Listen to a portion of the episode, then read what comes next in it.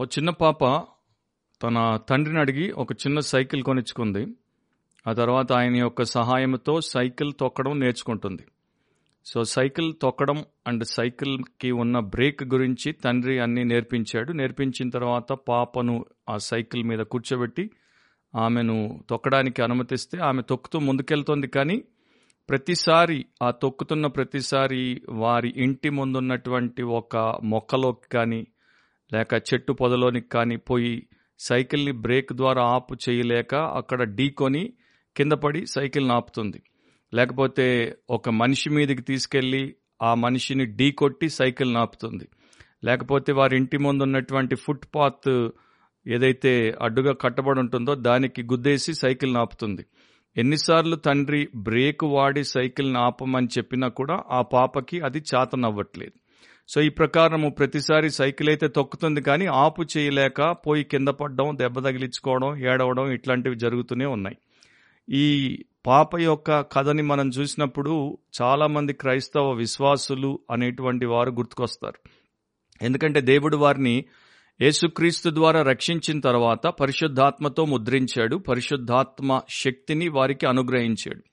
వారు క్రైస్తవ జీవితాన్ని దేవుడు మెచ్చే రీతిలో ఇతరులకు మేలు కలిగే రీతిలో జీవించడానికే పరిశుద్ధాత్మ శక్తి అనుగ్రహించబడింది. కానీ వారిలో పరిశుద్ధాత్మ శక్తి ఉన్నప్పటికీ ఆ శక్తిని వారు ఉపయోగించకపోవడం చేత ప్రతిసారి వారు ఓడిపోతుంటారు పడిపోతుంటారు. వారికి శక్తి లేక కాదు శక్తి ఉంది కానీ దాన్ని వాడకపోవడం చేత వారు ఓడి పడిపోవడం అనేది క్రైస్తవ జీవితంలో అత్యధికుల్లో మనకు కనబడేటువంటి విషయం. బహుశా మీరు కూడా అలాంటి పరిస్థితిలోనే ఉండి ఉంటే ఈరోజు ఈ సందేశం మీకు దేవుడు దీవనకరంగా చేస్తాడని నేను ఆశపడుతున్నాను. బిబ్లికలీ స్పీకింగ్ వాక్యానుసారంగా మాట్లాడితే అనే క్రిస్టియన్ పాడ్కాస్ట్కి యేసుక్రీస్తు అతి శ్రేష్టమైన నామమున మీలో ప్రతి ఒక్కరికి స్వాగతం. ప్రతి వారం మనము దేవుడి యొక్క వాక్యము నుండి మన జీవితానికి భక్తికి కావలసినటువంటి అనేక అంశాలు యేసుక్రీస్తులోనికి వచ్చిన తర్వాత ఏవేవైతే దేవుడు మన కొరకు నిర్ణయించి పెట్టాడో వాటిలో మనము ఆయన యొక్క నియంత్రణతో ఆయన చిత్తములో నడిపించబడుటకు ఈ యొక్క కార్యక్రమం ఉపయోగపడుతోంది. దాన్ని బట్టి దేవదేవునికి కృతజ్ఞతలు. ఆ ప్రకారం జీవించి మేలు పొందుతున్నటువంటి వారందరికీ నా అభినందనలు. ఈరోజు మన ఎపిసోడ్లో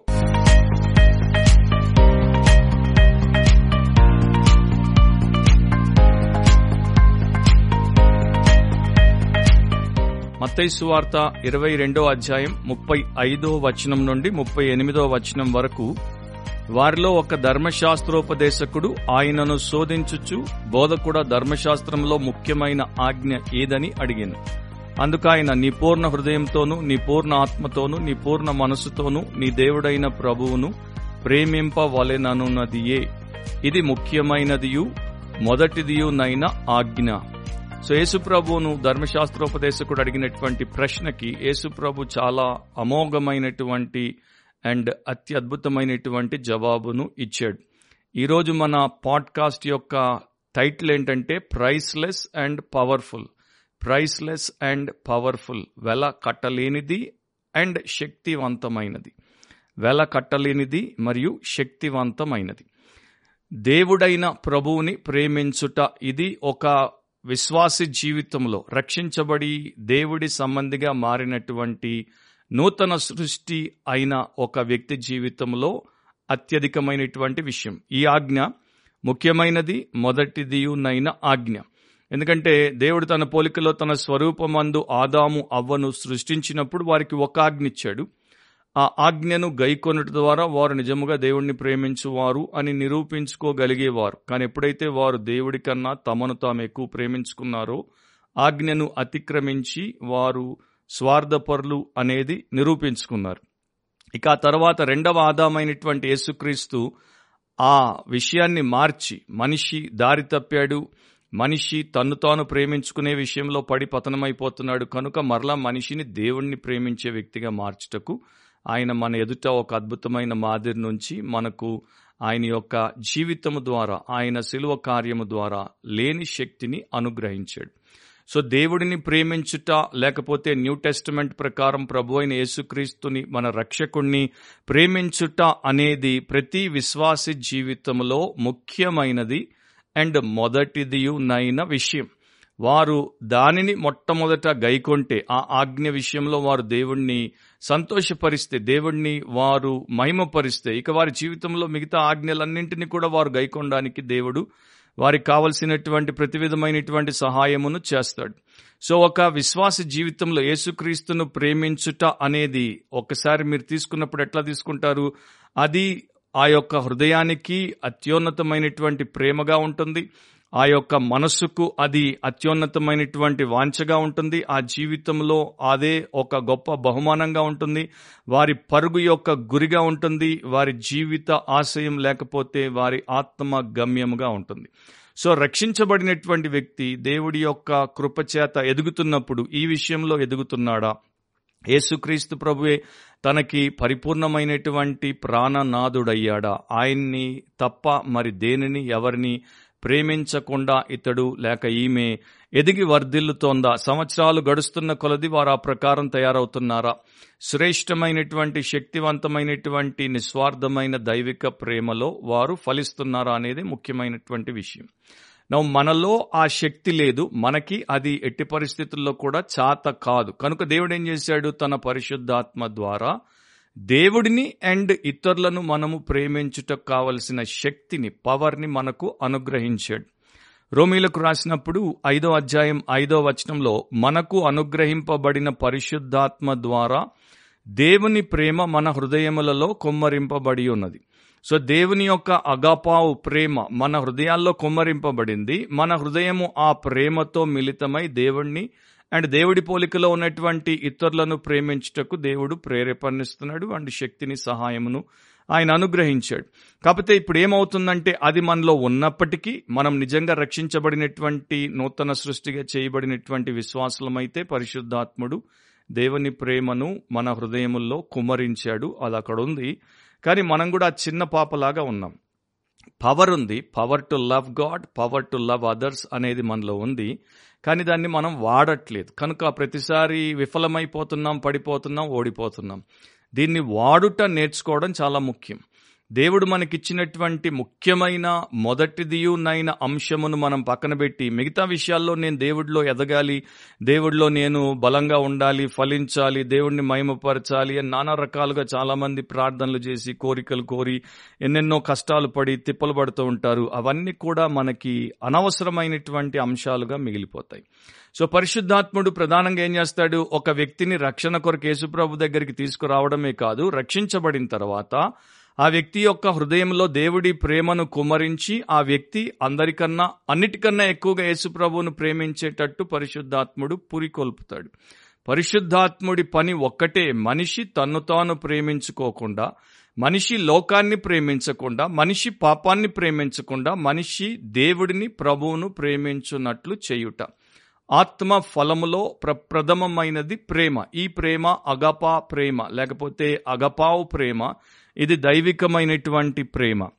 సో లేఖనం ప్రకారము ఇలా మనము దేవుణ్ణి ప్రేమించుట పాసిబుల్ సాధ్యము. అండ్ ఇదే స్క్రిప్చులర్ ఇదే దేవుడి యొక్క లేఖనము అనేది స్పష్టమైపోతుంది.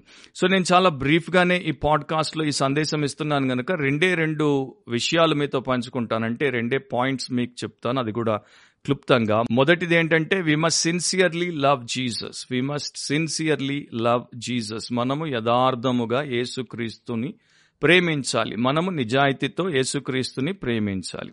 మన ప్రేమలో నటన అనేది ఉండనే ఉండకూడదు అది నిజమైనటువంటి ప్రేమగా ఉండాలి. మన ప్రేమ స్వచ్ఛమైనదిగా ఉండాలి తప్ప దాంట్లో ఎలాంటి వేషధారణ కపటము లేకపోతే మాయావేషం అనేది ఉండకూడదు మనము పెదవులతో మాత్రమే పదాలలో మాత్రమే కాకుండా మన ప్రవర్తన అండ్ మన జీవన చర్యలన్నిట్లో కూడా మన ప్రభువుని ప్రేమించే వారముగా ఉండాలి. న్యూ టెస్టమెంట్లో జరిగినటువంటి ఒక సంభాషణ యేసుక్రీస్తు ప్రభుకి ఆయన ప్రియ శిష్యుడైనటువంటి పేతురికి మధ్యలో జరిగిన సంభాషణను నేను మీకు బ్రీఫ్గా జ్ఞాపకం చేస్తాను. యోహాన్ సువార్త ఇరవై ఒకటో అధ్యాయము పదిహేను నుండి పద్దెనిమిదో వచనం వరకు మీరు గమనిస్తే వారు భోజనం చేసిన తర్వాత యేసు సీమోను పేతురును చూచి యోహాను కుమారుడు అయిన సీమోను వీరికంటే నీవు నన్ను ఎక్కువగా ప్రేమించుచున్నావా అని అడుగగా అతడు అవును ప్రభువా నేను నిన్ను ప్రేమించుచున్నానని నీవే ఎరుగుదు అని ఆయనతో చెప్పాను. యేసు నా గొర్రె పిల్లలను మేపమని అతనితో చెప్పాను. మరలా ఆయన యోహాను కుమారుడవైన సీమోను నన్ను ప్రేమించుచున్నావా అని రెండవసారి అతనిని అడుగగా అతడు అవును ప్రభువా నేను నిన్ను ప్రేమించుచున్నానని నీవే ఎరుగుదువని ఆయనతో చెప్పాను. ఆయన నా గొర్రెలను కాయుమని చెప్పాను. మూడవసారి ఆయన యోహాను కుమారుడవైన సీమోను నన్ను ప్రేమించుచున్నావా అని అతనిని అడిగాను. నన్ను ప్రేమించుచున్నావా అని మూడవసారి తన్ను అడిగినందుకు పేతురు వ్యసనపడి ప్రభువా నీవు సమస్తము ఎరిగినవాడవు. నిన్ను ప్రేమించుచున్నానని నీవే ఎరుగుదు అని ఆయనతో చెప్పాను. యేసు నా గొర్రెలను మేపుము అని అక్కడ పలికాడు. సో దీంట్లో చాలా అద్భుతమైనటువంటి సత్యము సారం ఉంది. వాటన్నిటిలోనికి ఇప్పుడు వెళ్ళడానికి ఇది సమయము కాదు. కాకపోతే ఇక్కడ ఉన్నటువంటి మూల విషయం ఏంటో నేను మీతో పంచుకుంటాను. యోహాను కుమారుడవైన సీమోను మొదటిసారి యేసుప్రభు అడిగినప్పుడు వీరికంటే నీవు నన్ను ఎక్కువగా ప్రేమించుచున్నావా? అని పేతుర్ని ప్రశ్నించాడు. వీరికంటే అంటే అక్కడ ఉన్నటువంటి ఇతర శిష్యుల కంటే అని లేకపోతే అక్కడ లోక సంబంధమైనటువంటి ఈవులు విషయాలు వస్తువులన్నిటికంటే అని కూడా అర్థము. కాకపోతే ఒక రకంగా ఇక్కడున్న వీరందరికంటే అన్నట్టుగా మనం తీసుకుంటే యేసుప్రభు ఏం చేస్తున్నాడు? ఆయన చాలా తెలివిగా పేతురికి సహాయపడి అతన్ని మరి సరైనటువంటి తాను కోరుకున్నటువంటి శిష్యుడిగా మలచడానికి కాసేపు అంటే కొంత సమయం క్రితం అతడు చేసిన పాపమును అతనికి జ్ఞాపకం చేస్తున్నాడు. పేతురు ఏం పాపం చేశాడు? మత్తయి సువార్త ఇరవై ఆరు ముప్పై మూడులో ఈ రకంగా పేతురు యేసుప్రభుతో చెప్పాడు. అందుకు పేతురు నీ విషయమై అందరూ అభ్యంతర పడినను నేను ఎప్పుడునూ అభ్యంతర పడనని ఆయనతో చెప్పగా. అంటే నిన్ను పట్టుకున్నారు నిన్ను ఇప్పుడు సిలువ వేయబోతున్నారు నీకు మరి భయంకరమైనటువంటి పరిస్థితులు ఎదురవబోతున్నాయి. అందరూ నిన్ను గూర్చి అభ్యంతరపడి విడిచి వెళ్ళిపోయిన నేను అట్లా చేయను అన్నాడు. వాళ్ళు పోయారు. ఇతడు మూడు సార్లు యేసును ఎరుగనని బొంకి ఇతడు వారికన్నా పెద్ద పాపిగా తయారై కూర్చున్నాడు. సో దాన్ని జ్ఞాపకం చేసి ఇప్పుడు యేసుప్రభు అడుగుతున్నాడు వీరందరికన్నా నీవు నన్ను నిజంగా ఎక్కువగా ప్రేమిస్తున్నావా? అది ఒకేసారి అడిగాడు మొదటిసారి. తర్వాత రెండవసారి అది ఆయన అడుగడు వీరికంటే అని. ఎందుకంటే ఆయనకి తెలుసు ఆ పాటికి పేతురు నిజంగా పశ్చాత్తాపడ్డాడు విరిగిపోయాడు. పేతురు యొక్క ఆ సెల్ఫ్ అనేది స్వంతం అనేది పూర్తిగా ముక్కలు చెక్కలైపోయింది. ఇక పేతురు తన ఆధారం చేసుకోవట్లేదు.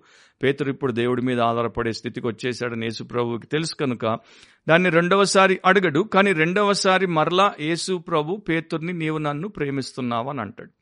సో యేసు పేతుర్ని మొదటిసారి అడిగినప్పుడు రెండవసారి అడిగినప్పుడు ఆయన వాడినటువంటి పదం తెలుగులో ప్రేమిస్తున్నావా అనేది ఇంగ్లీష్లో లవ్ అనేది గ్రీక్లో అగపావ్ అంటే దేవుని ప్రేమతో ప్రేమిస్తున్నావా. నిస్వార్థమైనటువంటి నిష్కలంకమైనటువంటి ప్రేమతో నేను నిన్ను ప్రేమించినట్లు ప్రేమిస్తున్నావా అన్నట్టుగా ప్రశ్నించాడు. విచిత్రం ఏంటంటే పేతురు ఆయన ప్రేమిస్తున్నావా? అంటే ఆయన అగపావ్ అనే పదం వాడతాడు. కానీ పేతురు సామాన్యంగా మనుషుల మధ్యలో ఉండేటువంటి ఆప్యాయత మనుషుల మధ్యలో ఉండేటువంటి స్నేహ బంధానికి లేకపోతే ఆ గౌరవానికి మమకారానికి సంబంధించినటువంటి ప్రేమకు సంబంధించిన గ్రీకు పదాన్ని వాడతాడు. నేను నిన్ను ఫెలేయో అంటే నేను నిన్ను మరి మనిషి మనిషిని ప్రేమించినట్టు ప్రేమిస్తున్నాను ప్రభు ఆయనేమో నీవు నన్ను దేవుడు నిన్ను ప్రేమించినట్టు ప్రేమిస్తున్నావా? అని అంటే పేతురు అంటాడు నేను నిన్ను ఒక మనిషి ఇంకొక మనిషిని ప్రేమించినట్టు ప్రేమిస్తున్నాను. సో రెండుసార్లు అగపావ్ అగపావ్ అని యేసుప్రభు పేతురుతో మాట్లాడి చివరికి మూడవసారి పేతురు మాట్లాడినటువంటి మాటని యేసుప్రభు కూడా వాడతాడు. సరే పేతురు నీవు నన్ను ఫిలయో చేస్తున్నావు? అంటే ఒక మనిషి ఇంకొక మనిషిని అనురాగంతో ఆప్యాయతతో ప్రేమించినట్టు ప్రేమిస్తున్నావా? అన్నప్పుడు ఇక పేతురు అంటాడు ప్రభు అంతా నీకే తెలుసు. నీవు ఈ విషయంలో మరి ఆమ్నిషియంట్ అంటే సర్వ జ్ఞానివి మూడుసార్లు ఏసు యేసు ఎవరో నేను ఎరుగను అని అతడు బొంకాడు గనుక మూడుసార్లు ఏసు యేసు ప్రభు అతన్ని తిరిగి రెస్టోర్ చేయడానికి పునః స్థాపించడానికి నన్ను ప్రేమిస్తున్నావా నన్ను ప్రేమిస్తున్నావా నన్ను ప్రేమిస్తున్నావా అని అడిగాడు. మన దేవుడు ఎంత మంచివాడంటే ఆయన మనల్ని ప్రేమించిన స్థాయిలో మనం ఆయన్ని ప్రేమించకపోయినా మనము ఒకరిని ఒకరం ప్రేమించుకునే స్థాయిలో అయినా ఆయన్ని ప్రేమిస్తున్నామా అని పేతుర్ని అడిగినట్టు ఈరోజు నిన్ను అడిగితే నన్ను అడిగితే మనము దానికి ఏమి జవాబు చెప్పే స్థితిలో ఉన్నాం. బ్రిటిష్ ఫిలాసఫర్ సిఎస్ లూయిస్ అందుకనే దీని గురించి ఒక మాట అంటాడు. యేసును ప్రేమించుట అనేటువంటి అంశము అది చాలా చాలా గొప్ప విషయం. కాకపోతే దీంట్లో ఉన్నటువంటి అసలు సంగతి ఏంటి అసలు పరిస్థితి ఏంటో నేను మీకు చెప్తానని చెప్పి ఆయన రాశాడు. యేసుక్రీస్తు మనల్ని ప్రేమించాడు అనేది గంభీరమైనటువంటి అంశము అండ్ దాంట్లో ఏ లోపము లేదు. అది చాలా శ్రేష్టమైన విషయం. కానీ మనము యేసును ప్రేమించుట అనేదే మనకు కష్టతరం. యేసు మనల్ని ప్రేమిస్తున్నాడు అని అనుకోవడంలో మనకి ఏ ఇబ్బంది లేదు. కానీ మనము యేసును ప్రేమిస్తున్నామా? యేసును ప్రేమించాలి యేసును ప్రేమించుదామా అన్న దగ్గరే మనకి సమస్య వస్తుంది. సో ఎంతోమంది క్రైస్తవులు ఎట్లా ఉంటారంటే సంవత్సరాలు సంవత్సరాలు ప్రతివారం ఆదివారం ఆరాధనలో పాల్గొని యేసు నన్ను ప్రేమిస్తున్నాడు యేసు నన్ను ప్రేమిస్తున్నాడు యేసు నిన్ను ప్రేమిస్తున్నాడు యేసు నిన్ను ప్రేమిస్తున్నాడు అని పాడి ప్రార్థనలు చేసి ప్రసంగాలు విని వెళ్ళిపోతేనే తప్ప వారు యేసును ప్రేమించటం అనేది నేర్చుకోరు. ఇది క్రైస్తవ్యానికి ఉన్నటువంటి ఓటమికి కారణం బలహీనతకి కారణం. నా మనిషి తన్ను తాను అందరికన్నా ఎక్కువ ప్రేమించుకుంటాడు. ప్రతి మనిషికి ప్రాణము అంటే ప్రీతి అంటే తన ఓన్ లైఫ్ అంటే ఎంతో ఎక్కువ లవ్ ఎంతో ఎక్కువ ప్రేమ. నా బైబిల్ ఏం చెప్తుందో గమనించండి. కొలసి మూడు నాలుగులో మనకు జీవమై ఉన్న క్రీస్తు ప్రత్యక్షమైనప్పుడు మీరును ఆయనతో కూడా మహిమయందు ప్రత్యక్ష పరచబడుదురు సో బైబిల్ ఏం చెప్తోంది? ఒక క్రిస్టియన్కి లైఫ్ ఏంటి? సెల్ఫ్ కాదు. క్రిస్టియన్కి లైఫ్ సెల్ఫ్ కాదు గాని Christ. Christ is our life. So నన్ను నేను క్రీస్తుని ఎరగనంత వరకు ప్రేమించుకున్నాను. ఇప్పుడు క్రీస్తు నా ఎందున్నాడు నేను కాదు క్రీస్తే జీవించుచున్నాడు. నేను సెలవు వేయబడ్డాను. ఆయన జీవిస్తున్నాడు గనుక ఆయన్ని ప్రేమించాలి కదా. ఆయన్ని ప్రేమించాల్సినట్టు నేను ప్రేమిస్తున్నాను. సో మనకు ఏది జీవం అవుతే దాన్ని మనము అమితంగా ప్రేమిస్తాం. ఒక వ్యక్తి ఆయన ఈ రకంగా రాశాడు. ప్రసంగికుడికి అతని యొక్క ప్రసంగమే జీవం. హాస్యగాడికి వాని యొక్క హాస్యమే జీవం పిసిని కొట్టుకు వాని యొక్క ధనమే జీవం బద్దకాస్తునికి వాని యొక్క విశ్రాంతే జీవం న్యాయాధిపతికి అంటే వకీలుకి అతడు పోట్లాడే కోర్టు కేసే జీవం కవికి అతడు రాసేటువంటి గేయమే జీవం మంచి డాక్టర్కి తాను ఎవరికైతే వైద్యం చేస్తున్నాడో ఆ పేషెంట్ బాగుపడుటయే జీవం ఒక సైనికుడికి పోరాటమే జీవం ఒక టీచర్కి తన బడే జీవం అండ్ ఒక పరుగు పెట్టేటువంటి వానికి తన పరుగే జీవం ఓడిపోయేటువంటి మూర్ఖునికి ఓటమే జీవం. అలాగే యంత్రాలు నడిపించేటువంటి మనిషికి రైల్ ఇంజన్ నడిపించేటువంటి వానికి ఆ రైల్ ఇంజనే జీవం. జూదమాడే వానికి జూదమే జీవం. వ్యాపారికి వ్యాపారమే జీవం. అలా ఒక్కొక్క మనిషి ఒక్కొక్క విషయాన్ని జీవంగా పెట్టుకొని దానికోసం బ్రతుకుతాడు. మంచి చురుకైనటువంటి వ్యక్తి తన జీవిత ఆశయపు నెరవేర్పు కొరకు బ్రతికిపోతాడు అండ్ సోమరి ఏ పని చేయకుండానే చచ్చిపోతాడు. ఎవరికి అది వారు జీవముగా పెట్టుకున్నారో దాంట్లో వారు నిండా మునిగి ఉంటారు. సో తుదకాయన ప్రశ్నించే విషయం ఏంటంటే మరి నా సహోదరుడా నా సహోదరి నీకు జీవము ఏమిటి? మనం ఈ ప్రశ్నకి జవాబులు వెతుక్కోవాల్సిన అవసరం లేదు. ఎందుకంటే ఆల్రెడీ బైబిల్లో దేవుడు మనకి చెప్పాడు క్రైస్ట్ ఈజ్ అవర్ లైఫ్ క్రీస్తే మనకు జీవమై ఉన్నాడు. ఎప్పుడైతే క్రీస్తు మనకు జీవమై ఉన్నాడు ఆయన్ని మనం అమితంగా అందరికన్నా ఎక్కువగా పూర్ణ హృదయం పూర్ణాత్మ పూర్ణ మనసు పూర్ణ బలంతో ప్రేమించాలని తెలుసుకుంటామో అప్పుడు ఇది సులువైపోతుంది. కానీ అంతవరకు ఇది కష్టతరంగా ఉంటుంది. దేవుడికి మనల్ని మనం సమర్పించుకోవాలంటే స్వంతమును ఉపేక్షించుకోవాలి మన సిలువను ఎత్తుకోవాలి మన శరీర ఆశలను దురాశలను సిలువేసి చంపాలి అండ్ మన ప్రాణప్రియుడికి మనల్ని మనం పూర్తిగా బేషరతుగా సమర్పించుకోవాలి. నేను థామస్ బ్రూక్స్ అనేటువంటి ప్యూరిటన్ భక్తుడి పుస్తకం చదివినప్పుడు దేవుడిని ప్రేమించే విషయంలో ఆయన చాలా అద్భుతమైన మాటలు రాస్తాడు. దాంట్లో చరిత్రలో ఉన్నటువంటి కొంతమంది భక్తుల గురించి ఒక పారాగ్రాఫ్లో రాశాడు. అది ఎట్లా ఉందో అట్లాగే నేను కోట్ చేస్తున్నాను. అండ్ దీంట్లో కొన్ని మాటలు మీకు కొంత బాధ కలిగించినా కూడా పర్వాలేదు. ఎందుకంటే మనం చాలాసార్లు సెంటిమెంట్ మీద ఆధారపడి బ్రతుకుతాం. కనుక దీంట్లో ఆయన చెప్పిన చారిత్రాత్మక సత్యం కొంతమంది సెంటిమెంట్ క్రైస్తవులకు ఇబ్బంది కలిగించవచ్చు కానీ మనము సెంటిమెంట్లను వదిలేసి కమాండ్మెంట్ని గైకొనే క్రైస్తవులముగా ఉంటే దీన్ని సరిగ్గా చూడాల్సిన రీతిలో చూస్తాం. సో థామస్ బ్రూక్స్ ఏమన్నాడో కోట్ చేస్తున్నాను. నీలో ఉన్నటువంటి పాప ఇచ్చలన్నిటికన్నా ఎక్కువగా ఆయన్ని ప్రేమించు. నీ బంధువర్గమంతటి కన్నా ఎక్కువగా ఆయన్ని ప్రేమించు. నీ లోకమంతటి కన్నా ఎక్కువగా ఆయన్ని ప్రేమించు. నీకు కలిగినటువంటి ఆనందాలు వినోదాలు సంతృప్తులన్నింటికన్నా ఎక్కువగా ఆయన్ని ప్రేమించు. అండ్ ఆయనను నీ జీవితం కన్నా ఎక్కువ ప్రేమించు. అందరికన్నా ఎక్కువ ప్రేమించు. దేవుడి వాక్యంలో మన పితరులు ప్రవక్తలు అపోస్తలు పరిశుద్ధులు అండ్ ఆది సంఘంలో బ్రతికినటువంటి క్రైస్తవులు హతసాక్షులైనటువంటి భక్తులు అందరూ కూడా యేసుక్రీస్తు ప్రభువుని ఎక్కువగా ప్రేమించారు. వారి ప్రేమ కన్నా ఎక్కువగా నీవు ఆయన్ని ప్రేమించు. కిలియన్ అనే ఒక డచ్ స్కూల్ మాస్టర్ గురించి నేను విన్నాను. అతన్ని ఎవరో అడిగారు నీ భార్య నీ పిల్లల పట్ల నీకు ప్రేమ ఉందా? అని. అప్పుడు అతడు ఈ రకంగా జవాబు చెప్పాడు నాకు ప్రపంచమంతా కూడా ఒక బంగారు ముద్దగా మీరు చేసి నా చేతుల్లో పెడితే నేను ఆ బంగారు ముద్దను నా శత్రువుల యొక్క కాళ్ళ దగ్గర విడిచిపెట్టి నా భార్య నా బిడ్డల కొరకు బ్రతుకుటకు ఇష్టపడతాను. చరసాలకెళ్ళడానికి కూడా ఇష్టపడతాను. కానీ నా రక్షకుడు నా ప్రాణప్రియుడైనటువంటి యేసుక్రీస్తుతో వారిని పక్కన పెడితే మాత్రం ఆయనకు వారు సరి రారు సరి తూగరు ఆయన్నే నేను ఎంచుకుంటాను అని అన్నాడు. అంటే ప్రపంచమంతటిని బంగారు ముద్దగా చేసి నా చేతుల్లో పెడితే భార్య బిడ్డల కోసం విడిచిపెడతాను కానీ యేసుక్రీస్తు కోసం భార్య బిడ్డల్ని కూడా విడిచిపెట్టేస్తాను అన్నాడు సో అది ఆలోచించాల్సినటువంటి విషయం. ఇక జెరోమ్ అనేటువంటి సంఘ పితరుడు ఏమంటాడు? ప్రముఖ సంఘ పితరుడు ఒకవేళ నా తండ్రి నాకు ఎదురుగా అడ్డుగా నిలబడితే ఒకవేళ నా తల్లి నన్ను పట్టుకొని బతిమలాడుతూ ఉంటే ఒకవేళ నా సహోదరులందరూ నన్ను వెనక్కి లాగుతూ ఉంటే మొదట నేను నా సహోదరుల పట్టు నుండి విడిపించుకుంటాను. నా తండ్రిని నేను పక్కకి తోసేస్తాను.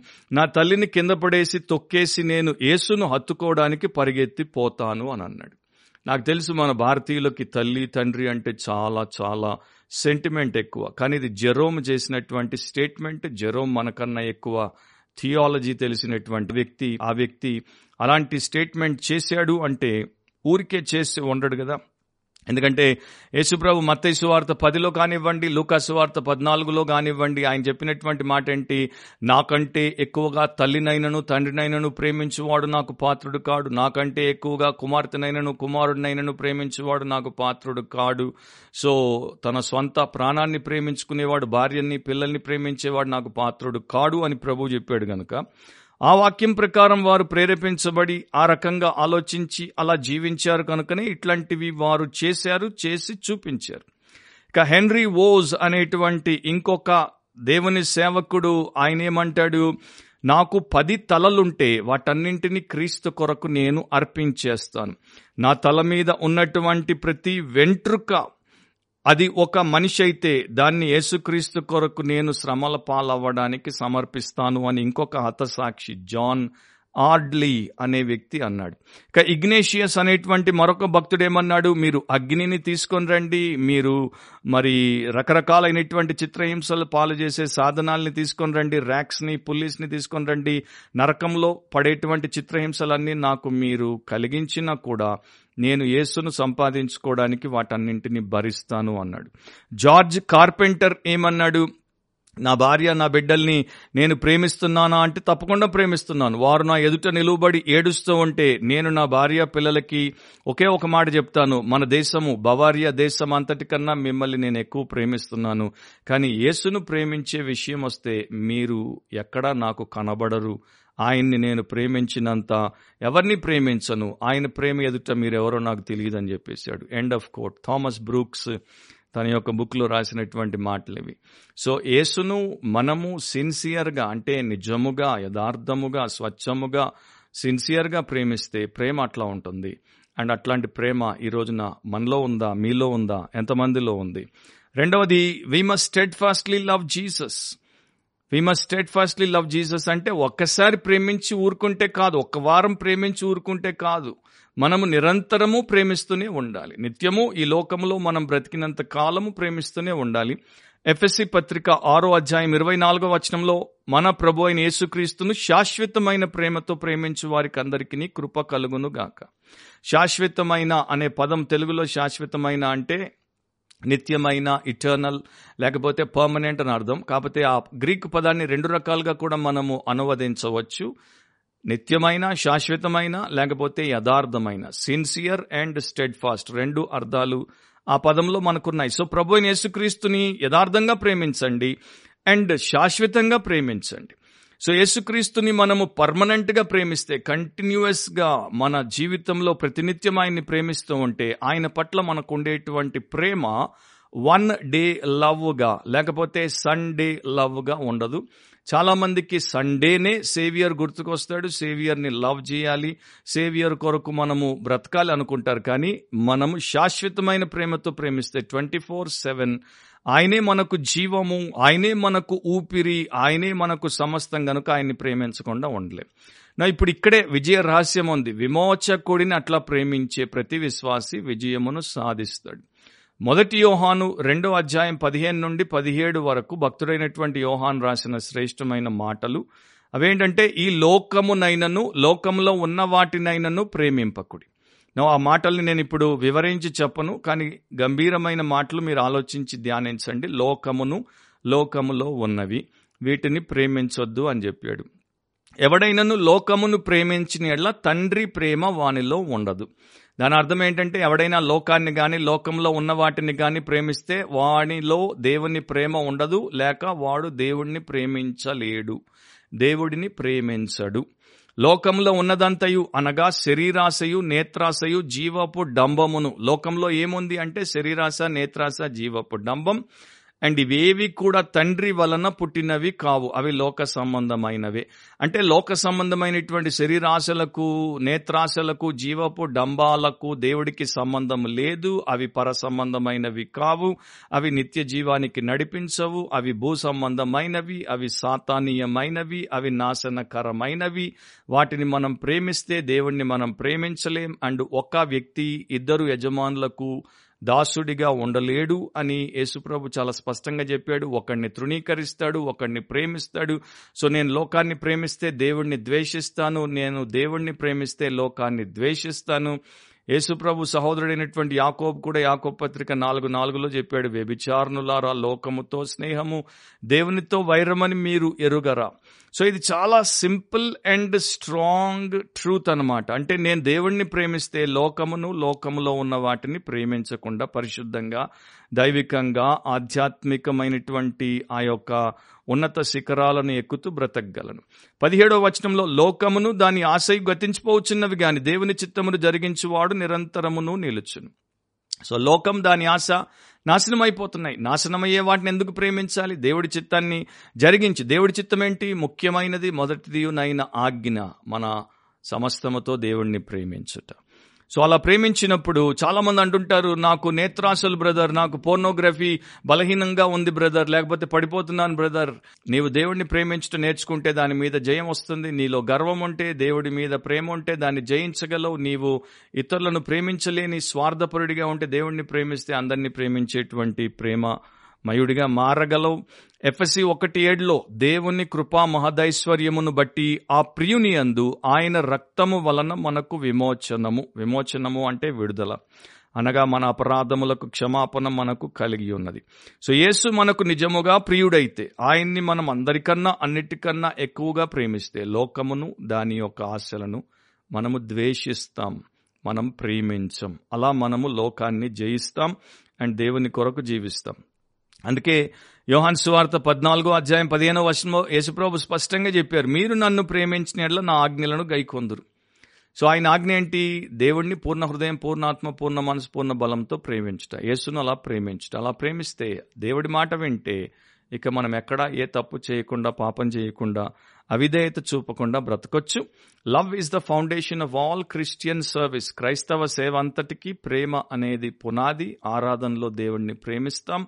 దేవుడి సేవలో దేవుణ్ణి ప్రేమిస్తాం. సాక్ష్యం ఇచ్చినప్పుడు దేవుణ్ణి ప్రేమిస్తాం. ఇతరులకు మనం పరిచయం చేసినప్పుడు దేవుణ్ణి ప్రేమిస్తాం.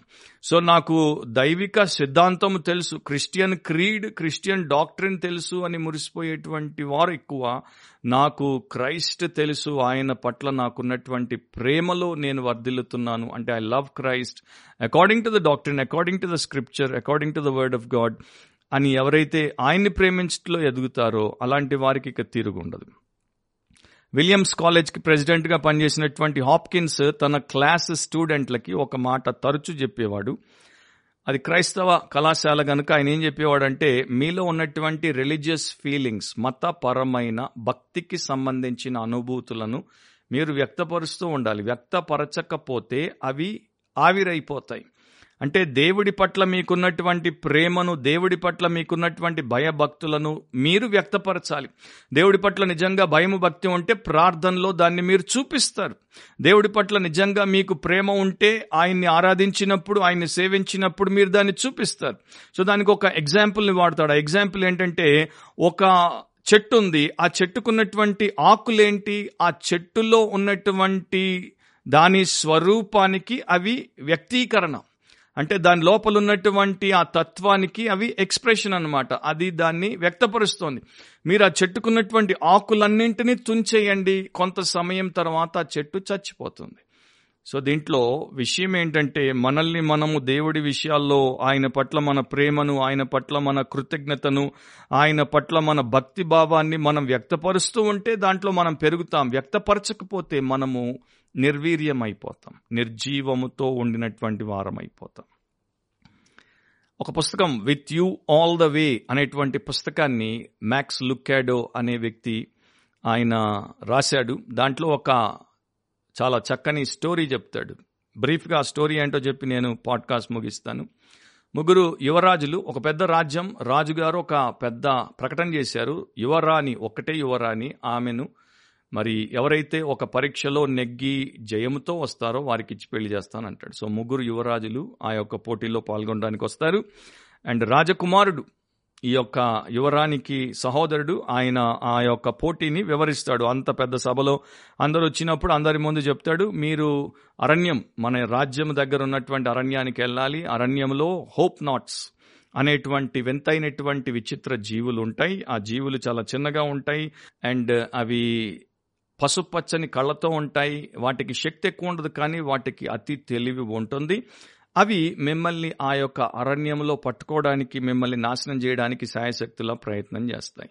అయితే తప్పించుకోవడానికి ఒకే ఒక దారి ఉంది. అదేంటంటే ప్రతిరోజు మూడు సార్లు రాజుగారు ఇక్కడ నుండి ఒక ఫ్లూట్ వాయిద్యం ద్వారా పాటను మీకు అరణ్యంలో వినబడేటట్టు వినిపిస్తారు. దాన్ని మీరు విని దానిని బట్టి మీరు అరణ్యంలో నుండి బయటపడాలి. లేకపోతే ఆ యొక్క హోప్ నాట్స్ మిమ్మల్ని పట్టుకొని చంపేస్తాయి. జాగ్రత్త అని రాకుమారుడు ప్రశ్నించాడు. సో మీకు ఒక్కొక్కరికి ఒక్కొక్క కంపానియన్ని తోటి వానిగా ఒక వ్యక్తిని మీరు ఎంపిక చేసుకోవచ్చు. ఎవరినైనా ఎంపిక చేసుకోవచ్చు. వారిని మీరు తీసుకుని వెళ్ళి వెనక్కి మీరు జయముతో వస్తే మీకే యువరాణినిచ్చి పెళ్ళి చేస్తాం. అండ్ అదే సమయంలో ఈ రాకుమారుడు అంటే ఈ యువరాణి యొక్క అన్నయ్య ఆయన కూడా ఒక ఐవరీ ఫ్లూట్ని తన బ్యాగ్లో నుండి తీసి వాయించి ఏం చెప్పాడంటే ఇట్లా ఫ్లూట్ వాయించుట ఈ దేశం అంతట్లో మా నాన్నకి నాకు తప్ప ఇంకెవరికి రాదు. మేమిద్దరం ఒకే రకంగా వాయిస్తాం మా ఇద్దరికి ఇది వచ్చు. కనుక మా నాన్న ప్రతిరోజు మూడు సార్లు వాయించినప్పుడు దాన్ని గుర్తించి రండి. జాగ్రత్త ప్రమాదకరమైన ప్రయాణం. సరే ముగ్గురు యువరాజులు గుర్రాలు ఎక్కారు అరణ్యంలోనికి వెళ్ళిపోయారు. ఒక ఆయన బలాన్ని బట్టి గుర్తింపబడ్డాడు ఒక ఆయన వేగాన్ని బట్టి గుర్తింపబడ్డాడు ఇంకొక ఆయన జ్ఞానాన్ని బట్టి గుర్తింపబడ్డాడు. సో కొంతకాలం అయిపోయింది. దేశస్తులందరూ ఎదురు చూస్తున్నారు. ఎప్పుడు ఎవరు జయించి వస్తారో ఎవరు మా యువరాన్ని పెళ్ళి చేసుకుంటారో. సో ప్రతిరోజు రాజుగారు మూడు పాటలు వాయిస్తున్నారు. అండ్ చాలా కాలం అయిన తర్వాత అంటే కొన్ని వారాలు అయిన తర్వాత దూరం నుండి ఇద్దరు వ్యక్తులు మరి గుర్రాల మీద రావడం ఈ కావలి వారు చూశారు వెంటనే రాజుగారికి వర్తమానం చెప్పారు. రాజుగారు అన్నాడు వారిని ఎవరికి అంటపడకుండా తీసుకెళ్ళి రాజమహల్లోకి తీసుకెళ్ళి సాయంత్రం మన విందు మన సంబరంలో వారిని ప్రవేశపెట్టాలి. మొదట జయించిన వ్యక్తిని రాజకుమారుడి వస్త్రములతో చక్కగా ముస్తాబు చేసి ప్రవేశపెట్టండి అని చెప్తే వారు అట్లాగే చేశారు. సో సాయంత్రానికి జనమంతా వచ్చారు పెద్దలందరూ వచ్చారు. సో అందరు అనుకున్నారు కేరళైల్ బలాఢ్యుడైనటువంటి అతడు జయిస్తాడు అని. లేకపోతే మరికొందరు అనుకున్నారు యాలాన్ స్విఫ్టెస్ట్ అంటే వేగవంతుడైన అతడు జయిస్తాడని. కానీ వీళ్ళిద్దరూ రాలేదు. వీళ్ళిద్దరూ ఓడిపోయారు. ఇక మూడవ వ్యక్తి క్యాసిడాన్ ఇతడు జ్ఞాని. అతన్ని రాజు ప్రవేశపెట్టాడు. సో అతడు వచ్చి అందరి ముందు ఈ మాట చెప్పాడు. నేను జయించుటకు గల కారణం ఏంటంటే మీరు చెప్పినట్టు ఆ హోప్ నాట్స్ చాలా అంటే చాలా అతి తెలివి కలిగినవి. రాజుగారి పాట నాకు అరణ్యంలో వినపడుతున్నప్పుడు ఒక్క ఫ్లూట్ ఇక్కడ నుండి వినపడుతుంటే నా చుట్టూ వంద ఫ్లూట్లు వాయించి అదే విషయాన్ని నకలు చేశారు ఇమిటేట్ చేశారు. సో నాకు దిమ్మ తిరిగిపోయింది. నాకు అసలు ఎవరిది నేను ఫాలో అయ్యి ఎటుపోవాలో నాకు అర్థం కాలేదు. కానీ నాతో ఉన్నటువంటి నా కంపానియన్ సహాయముతో నేను దాంట్లో నుండి బయట పడగలిగాను. లేకపోతే నేను కూడా బయట పడలేకపోయేవాణ్ణి. అంత చాకచత్యంగా అవి నన్ను మోసము చేయబోయాయి. అప్పుడు రాజుగారు ఇంకా ఆ కంపానియన్ అంటే ఎవరినైతే ఇతడు వెంట పెట్టుకుని పోయాడో ఆయన ఇంకా బయటికి తీసుకురాలేదు. అందరూ ఆశ్చర్యంతో ఎవరా కంపానియన్ అని అడగబోయే సమయంలో రాజుగారు అన్నారు అతన్ని కూడా ప్రవేశపెట్టండి. అతడు ఎవరో కాదు రాజు యొక్క కుమారుడు అంటే ఆ యొక్క యువరాణి యొక్క అన్నయ్య. అతడు వచ్చాడు అతడు వచ్చినప్పుడు క్యాసిడోన్ ఏం చెప్పాడంటే ఏ రోజైతే ఇతడు నాకు చెప్పాడో ఇది నా మా నాన్నకి నాకు తప్ప ఇట్లా వాయించడం ఎవరికి రాదు. చెప్పాడో వెంటనే నేను యువరాజుని అడిగాను నాతో కంపానియన్గా రమ్మని. అతన్ని వెంటబెట్టుకొని పోయాను కనుకనే అన్ని మోసాల మధ్యలో నుండి నేను బయటపడడానికి అతడే నా విమోచకుడు అతడే నన్ను సత్మార్గంలో నడిపించి మోసపోకుండా బయటికి తీసుకుని వచ్చాడు సో ఈ స్టోరీలో ఉన్నటువంటి మోరల్ ట్రూత్ ఏంటంటే యేసుక్రీస్తు మనకి ఎందుకు అనుగ్రహించబడ్డాడంటే ఆయన్ని మనం ప్రేమించి ఆయనతో ఈ లోకంలో మోసపోయి నాశనం అవ్వకుండా ప్రయాణము చేయడానికి పరలోకంలో తండ్రి వద్దకు చేరడానికి అక్కడ కూడా మనకు వివాహం అవుతోంది. మనకి ఇంకొక యువరాన్ని ఇచ్చి పెళ్ళి చేయరు కానీ మనమే వధువు అండ్ యేసు. మన వరుడు ఆయన్ని మనం వివాహం చేసుకుంటాం నిత్య జీవంలో ఆయనతో మనం కాపురం చేస్తాం. కానీ ఇప్పుడు విచిత్రం ఏంటంటే తన భర్తను ప్రేమించినటువంటి భార్యను ఏమంటాం? తన వరుణ్ణి ప్రేమించినటువంటి వధువుని ఏమంటాం? క్రైస్తవ సంఘము యేసుక్రీస్తు యొక్క వధువు. కానీ ఆ సంఘము ఆయన్ని ప్రేమించక ప్రతిదాన్ని ప్రేమిస్తూ ఉంటే దాన్ని మనం ఏమనాలి? సో మనల్ని మనం పరీక్షించుకుందాం అండ్ మన ప్రభు అయిన యేసుక్రీస్తును దేవుడి వాక్యంలో దేవుడు ఆజ్ఞాపించినట్టు ప్రేమిద్దాం. ఆయన్ని మనతో పెట్టుకుందాం. అప్పుడు లోకమును లోకములో ఉన్న వాటిని జయిస్తాం. దేవుణ్ణి గనపరుస్తాం అనేకులకు మేలుకరంగా దీవెనకరంగా మనము జీవించగలుగుతాం.